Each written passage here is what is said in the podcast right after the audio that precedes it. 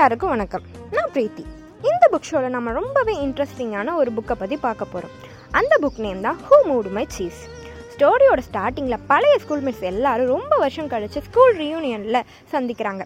அப்போ ஒவ்வொருத்தரும் அவங்களுக்கு நடந்த கதையை சொல்கிறாங்க அப்போ ஒருத்தர் என்ன பண்ணுறாருன்னா தான் அனுபவப்பட்ட ஒரு விஷயத்தை எல்லாருக்கும் ஷேர் பண்ணணும் அப்படின்னு நினைக்கிறாங்க. எல்லா லைஃப்லேயும் நிறைய மாற்றங்கள் நடந்திருக்கு. எதுவுமே பழைய மாதிரி இல்லை. அதில் ஒருத்தர் அவர் தன்னோட லைஃப்பில் எப்படி சக்ஸஸ்ஃபுல்லாக இருக்கிறதுக்கான காரணம் என்ன அப்படிங்கிறத அவரோட ஃப்ரெண்ட்ஸ் கிட்ட சொல்லணும்னு நினைக்கிறாரு. ஹோம் மை சீஸ் இது ரொம்பவே சின்ன ஸ்டோரின்னு இந்த ஸ்டோரியில் இருக்க கேரக்டர்ஸில் உங்களால் உங்களோட கேரக்டர் நீங்கள் எதோட ஒற்றுமைப்படுத்தி பார்க்க முடியும்னு பாருங்க.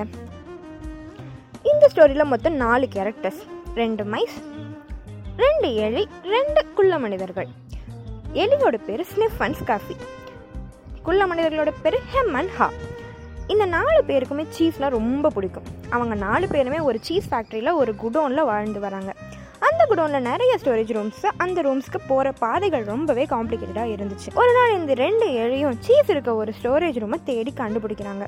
அதே மாதிரி அந்த ரெண்டு கொல்ல மனிதர்களும் ஹெம் அண்ட் ஹா. இவங்க ரெண்டு பேரும் சீஸ் இருக்க ஒரு ரூமை கண்டுபிடிக்கிறாங்க. அதுக்கப்புறம் அவங்க எல்லாரும் அந்த ரூம்குள்ளேயே இருந்து அந்த சீஸை சாப்பிட்டுட்டு ஜாலியாக இருக்காங்க.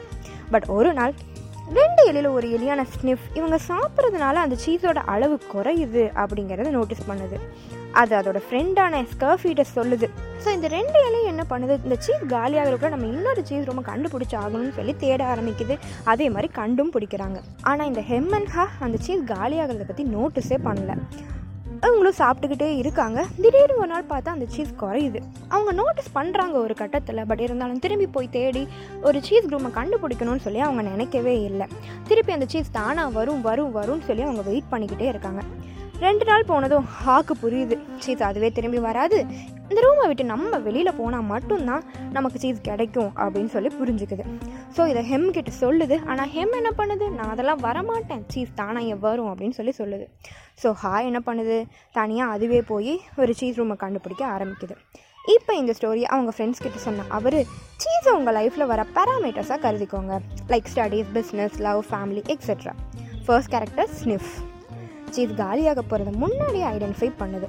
உங்கள் லைஃப்பில் ஏதோ ஒரு ப்ராப்ளம் இல்லை ஃபெயிலியர் வரப்போகுதுன்னு முன்னாடியே ஐடென்டிஃபை பண்ணி அதை அவாய்ட் பண்ணுற புத்திசாலித்தனமான character second character Scurry so இது காலியாக போகிறது அதோட ஃப்ரெண்ட்ஸ் சொன்னதும் அந்த ரூமை விட்டு வேறு ரூம் தேட ஆரம்பிச்சது.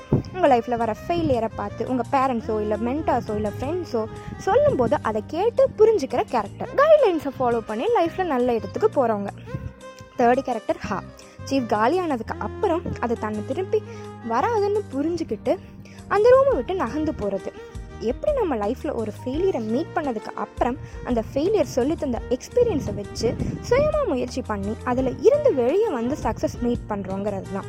ஒரு self learning character fourth character Hem அந்த சீஸ் திரும்பி வரும்னு நம்பி எந்த ஒரு முயற்சியும் எடுக்காமல் காத்திருந்து ஏமாந்து போகிறது லைஃப்பில் ஃபெயிலியர் இல்லை ஒரு ப்ராப்ளம் வந்துச்சுன்னா நம்ம சேஞ்ச் ஆனால் தான் ப்ராப்ளம் சேஞ்ச் ஆகுங்கிறத அக்செப்ட் பண்ணிக்கணும்.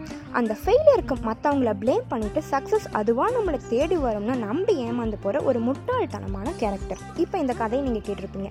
இதில் நீங்கள் எந்த கேரக்டராக இருக்கீங்க எந்த கேரக்டராக மாறணும்னு நினைக்கிறீங்க? மறந்துடாதீங்க. உங்கள் லைஃப் உங்கள் கையில். நீங்களாக மாறாத வரைக்கும் இங்கே எதுவுமே மாறாது. தேங்க்யூ